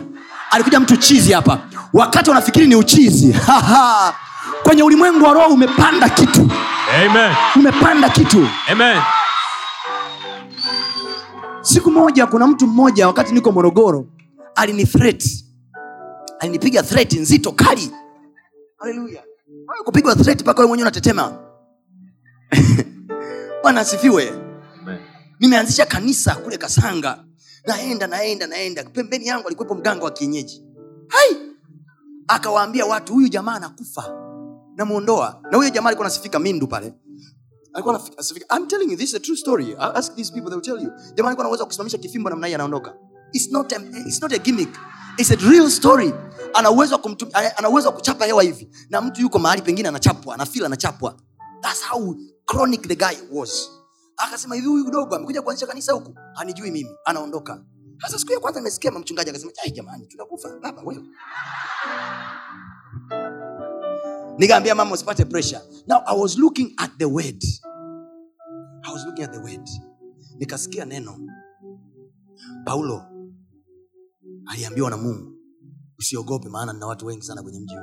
Nitakuita na nitakutuma uende mpaka kwa agripa kwa king ah, kumbe kuna saa ya kuretaliate na kujificha na kuomba lakini kuna saa ya kumfes alafu nikasoma neno lingine daudi hakuishia tu hivi imagine imagine. Unajua wewe unavyofanyaga. Michezo yako ya imani nafanyaga hivyo. Fikiri kama daudi angekuwa na kombeo sawa alafu angekuwa na jiwe alafu amejificha nyuma ya jeshi. Katika jina yesu. Oh bwana kombeo hii ipokee upako. Katika jina yesu. Naijaza upako. Fire. Fire unampigia simu mtumishi mtumishi una mafuta yote amebaki hapo? Anakwambia haya hayo hapo haya. Unampigia pastor Tony hivi una upako wote mbaki hapo? Uni, neno fulani amazing anakujaza neno. Haya unaenda kwa mtumishi nani mwingine huko? Anakutia maji sijui nini. Wanakujaza matukio ya kutosha unakaa sasa unaipaka mafuta kombeo umemaliza unaitamkia maneno alikuambia prastatoni unaweza unaimwagia maji. Unaanza katika china la Yesu. Kombeo hii inapokea upako. Siku ya kwanza siku ya pili siku ya tatu siku ya... nenda basi kapigana na Goliati. Ah, ah, ngoja kwanza. Mungu atawapigania nyinyi nanyi mtazamaji. Come on. But watch the boy did. Alipofika pale akauliza akasema hivi huyu mfilisi asiyetairiwa ni nani hata hayatukane majeshi ya mungu wa israel? Akauliza atapewa nini? Unajua mtu akisema atapewa nini manake the matter is already concluded and solved and ended. Tell me the salary because this job is clearly done as to him anasema hivi mimi ni mungu wa, ibrahim isaka na yakobo nishikae maagano. Baba yetu ibrahim aliingia na mungu kwenye agano la tohara. Ndio maana unamsikia daudi anasema hivi neno neno neno la kristo neno la kristo. Anamsikia daudi anasema hivi "M- m- mfilisti huyu asiyetairiwa kwa nini anataja kutairiwa kwa sababu anajua that is the place of the weak link. The weak link kumpiga goliati ni covenant. Kwa kuwa hayuko ndani ya agano then boom I'm done with him I'm done with him. Mungu angemtetea kama angekuwa ndani ya agano. Kwa yuko ndani ya agano mungu yuko upande wangu at this moment. At him there is no god. Daudi hakuanza kuomba daudi hakushusha faya daudi hakutafuta mafuta ya upako daudi hakutafuta kiatu cha upako daudi hakutafuta maneno ya upako daudi hakutafuta mtumishi toni amwekee mkono daudi hakutafuta neno la unabii wa bwana. Daudi alisimama akachukua kombeo akaingia on the battlefield akaizungusha kombeo alimrushia jiwe goliati the man hakuwaza mara mbili kwamba jiwe litampiga au alitampiga, jiwe litampata au alitampata. all he knew god is on my side is not in his side. For this matter wakati mwingine ukifika kwenye interview ulizia maswali. Samani we umeokoka? Hapana. We umeokoka? Hapana. We umeokoka? Sasa,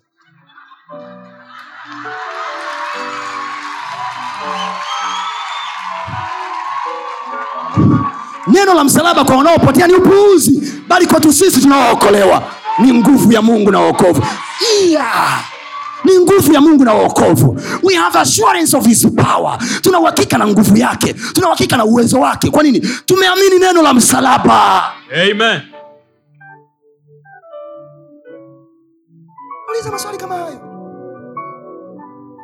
Sasa kuliko kukaa nami nakwambia "Eh, kama naona aibu je aibu yako ndio umaskini wako. Sasa mtumishi kama naona aibu unakomaa. Yaani una, kwanza ni tekniki ya kuondoa paniki. Una, una, unaweka mikono mfukoni samani katikati yenu hapa kuna mtu yoyote namjua pastoni kapola? Mko kwenye interview unawavuruga wenzako wenzako wamekazana. Mm, eh, samani wewe unamwamini mungu? Anakwambia ah ni mambo ya mungu sio kihivo naambia tayari. Wa kwanza we nimemtoa.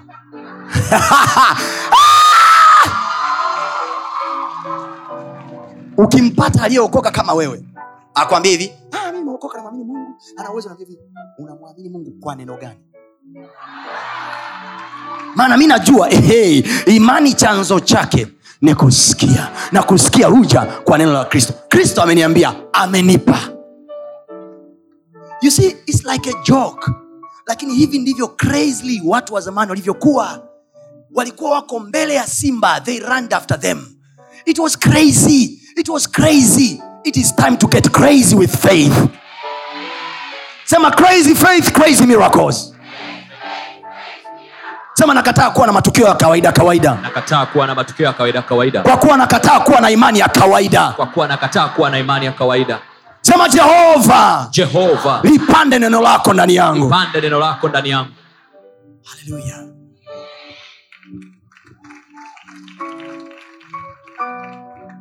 na mkata mmoja pale. Leo alikuwa ananiambia mtu mmoja pasta mtu amenifesi ameniambia kwa sababu nimefanya 1, 2, 3, 4 nimewasaidia wengine kuja kwa yesu atanikomesha ataniloga. Nimeota hadi ndoto ananikimbiza. Amesema atatukomesha mimi na wewe. Nikaambia nikaambia naomba uweke confirmation. Na mimi alinitaja.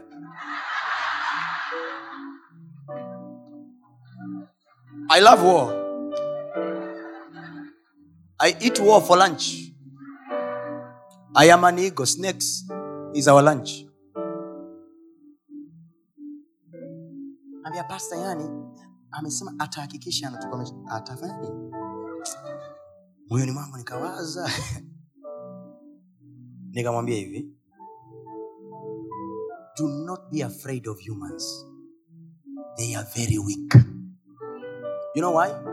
Biblia inaniambia kwa sababu wakati naongea naye nikasikia neno limedondoka chwa. Neno linasemaje? Anasema hivi wanadamu ni kama majani yakidondoka yananyauka. Kwa mimi nikasema hivi nawaangalia wanadamu wote ambao hawana mungu kama majani. You don't threat me. You are just like a grass. If i cut your source you are dried. And it is very unfortunate i decide your source.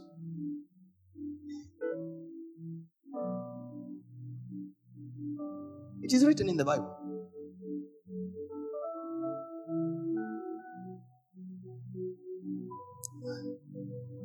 wakorinto utumishi tusiposoma wakorinto hapa hatuwezi kwenda nyumbani. Tusome wakorinto watu waende nyumbani wakale baga. Lakini kwa kuwa tuna roho ile ile ya imani sema kwa sauti yako yote lakini kwa kuwa tuna roho ile ile ya imani.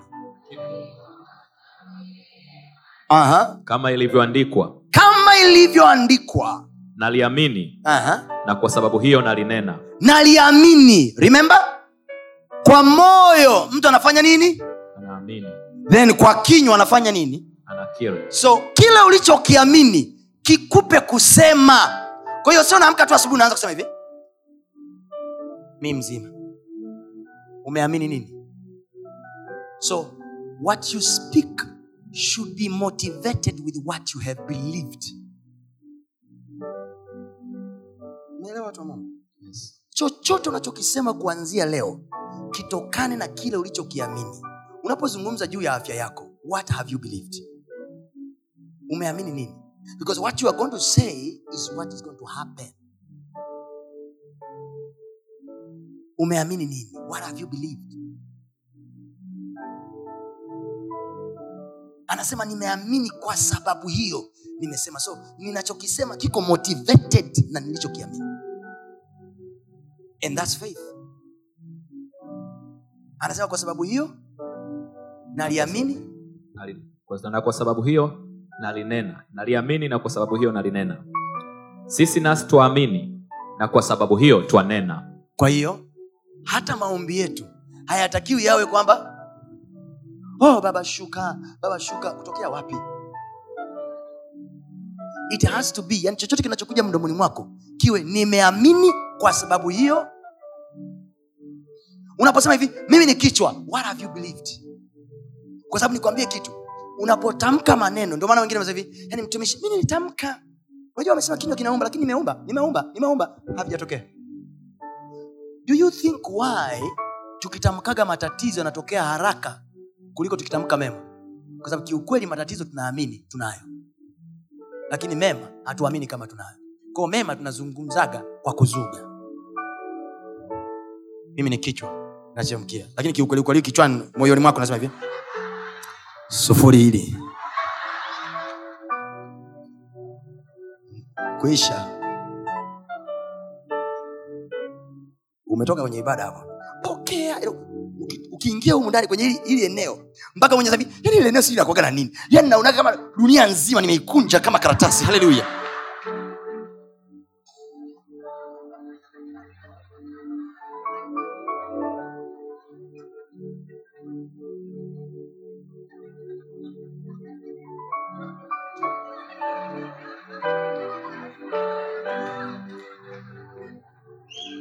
na kuangalia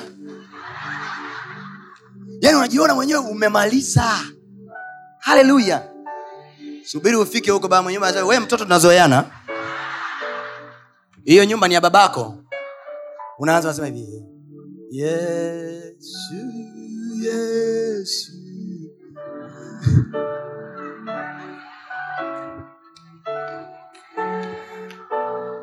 I speak to you in the name of jesus imani yako itakuzalia matunda. Sema nimeamini kwa sababu hiyo nasema. Kwa hiyo from this day onwards you don't say what you see. You don't say what you think. You say what has landed in your heart. Mungu amekuambia nini? Haleluya Amen. haleluya Amen. haleluya Amen. Faith ni mapambano inaitwa silaha. Anasema tupigane vita vizuri vya imani. So anaposema tupigane vita vya imani maanaake nini? Wakati umesema naamini hivi mazingira anakwambia hivi hakuna. So you have to talk you have to talk you have to talk until you know within your noa the matter is settled. Waibrania 11 anasema kwa imani musa alipokuwa mtu mzima alipokuwa? Alikataa kuitwa mwana wa binti farao. Tafsiri yake nini? Imani chanzo chake ni kusikia. Kwa hiyo kuna taarifa musa aliisikia kwamba wewe sio mzawa wa farao. Halo? Amen. then akaamua kusema hivi okay from today.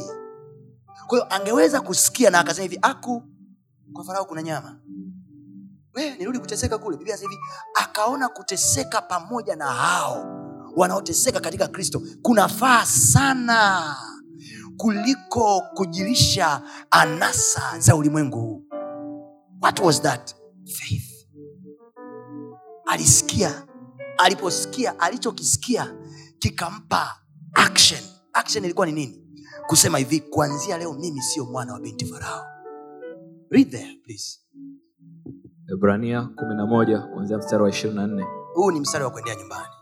Ndio kile ninakwambia take away. Nawapelekea na watoto. Amen. Soma. Kwa imani Musa alipokuwa- sura ngapi? kumi na moja mstari? wa ishirini na nne. Ishirini na nne. Thank you, Jesus. kwa imani musa alipokuwa mtu mzima akakataa kuitwa mwana wa binti farao. Akaona ni afadhali kupata mateso pamoja na watu wa mungu. Akaona ni afadhali kupata mateso pamoja na watu wa mungu. Kuliko kujifurahisha katika dhambi kwa kitambo, kuliko kujifurahisha katika dhambi kwa kitambo. Akihesabu ya kuwa kushutumiwa kwake kristo ni utajiri mkuu kuliko hazina za misri. You see? Kwa hiyo alikuwa anaziangalia hazina za misri kwa sababu he was the next heir. Yeye ndo alikuwa mrithi wa ufalme anayefuata. So he looked at it and ndani ya moyo wake ana taarifa we sio misri kwa he had to bargain hazina za misri au mungu alichosema. Faith. Alikataa kuitwa mwana wa binti farao. The question is jioni hii ya leo wewe unakataa kuitwa nani? Nakataa kuitwa maskini mimi. Kwa nini? Nimesikia akisema mimi ni mungu nikufundishaye ili kupata faida. Nimesikia akisema mungu atakupa nguvu za kupata utajiri kwa sababu hiyo nakataa kuwa maskini. Nilichosikia kinanifanya mwanamke wa serepta alitoa skonzi ya unga kwa imani lakini alisikia kwanza aliambiwa hivi kama mungu aishivyo kapo langu alitapungua unga. Then she walked by faith. Hakuna mtu aliyepraktizi imani kabla hajasikia. Don't frustrate yourself. Search the word. Amen ukilipata neno umeipata imani. Wewe umesikia nini kinachokufanya ukatae kitu fulani? Anasema musa alipokuwa mwana wa binti farao I alipokuwa mwana wa binti farao alikataa kuitwa. Kwa sababu yeye ndo alitakiwa awe mrithi. Alitakiwa awe mrithi anayefuata. Akasema no no. Kuliko kujishughulisha na anasa hizi I will accept kukimbizana na watoto wa mungu. Ndio biblia anasema akaanza kufanya mchakato wa kuwaokoa wana wa israeli wa kuwaamua wana wa, israeli. Mpaka wakamwambia nani amekufanya wewe mnyapara katikati yetu? Anaanza mpaka anakimbizwa kwenda midiani. Yote ni kwa sababu gani? Alikataa yeye kushiriki anasa za misri. Listen to me. You decide. Jioni ya leo you decide. Baada ya kusikia mungu alichosema wewe unakataa nini nakataa kuwa mgonjwa. Kwa sababu gani? Nimesikia mungu amesema yeye ni mungu aniponyaye na yeye hakuna linalomshinda kwa sababu hiyo nakataa kuitwa mgonjwa. Lakini wengine mnaona raha kuitwa mnaumwa. Yani, kila ukimpigia mama yako mdogo simu mama mdogo "Hem, si naumwa yani yani nimepitia vipindi fulani yani naumwa vidonda huku huku ndani. Kuna vidonda. Yani naumwa. Yani mnaona raha kuitwa mnaumwa. Wengine mnaona raha kuonewa huruma. Yani fulani hajaja kuniona mimi. Mimi hajaja kuniona ni wengine wakiwa wagonjwa. Raha yao sio kupona. Raha yao ni kutembelewa na kuletewa machungwa. Wakati wengine wanakangana wanasema hivi no nimesikia amesema mimi ni mzima. Kwa hiyo nasema mimi ni mzima. Yeye alichosema akiwezi kuwa uongo. Mimi ni mzima mimi ni mzima. You say that. You say that. Mimi ni mzima. You say that.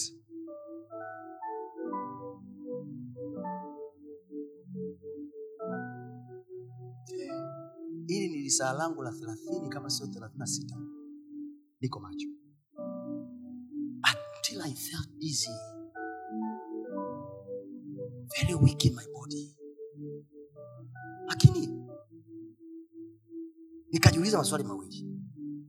I lay down niitwe mgonjwa au nisimame niseme mi ni mzima. Even ukisikia sauti yangu you can tell huyu jamaa is struggling.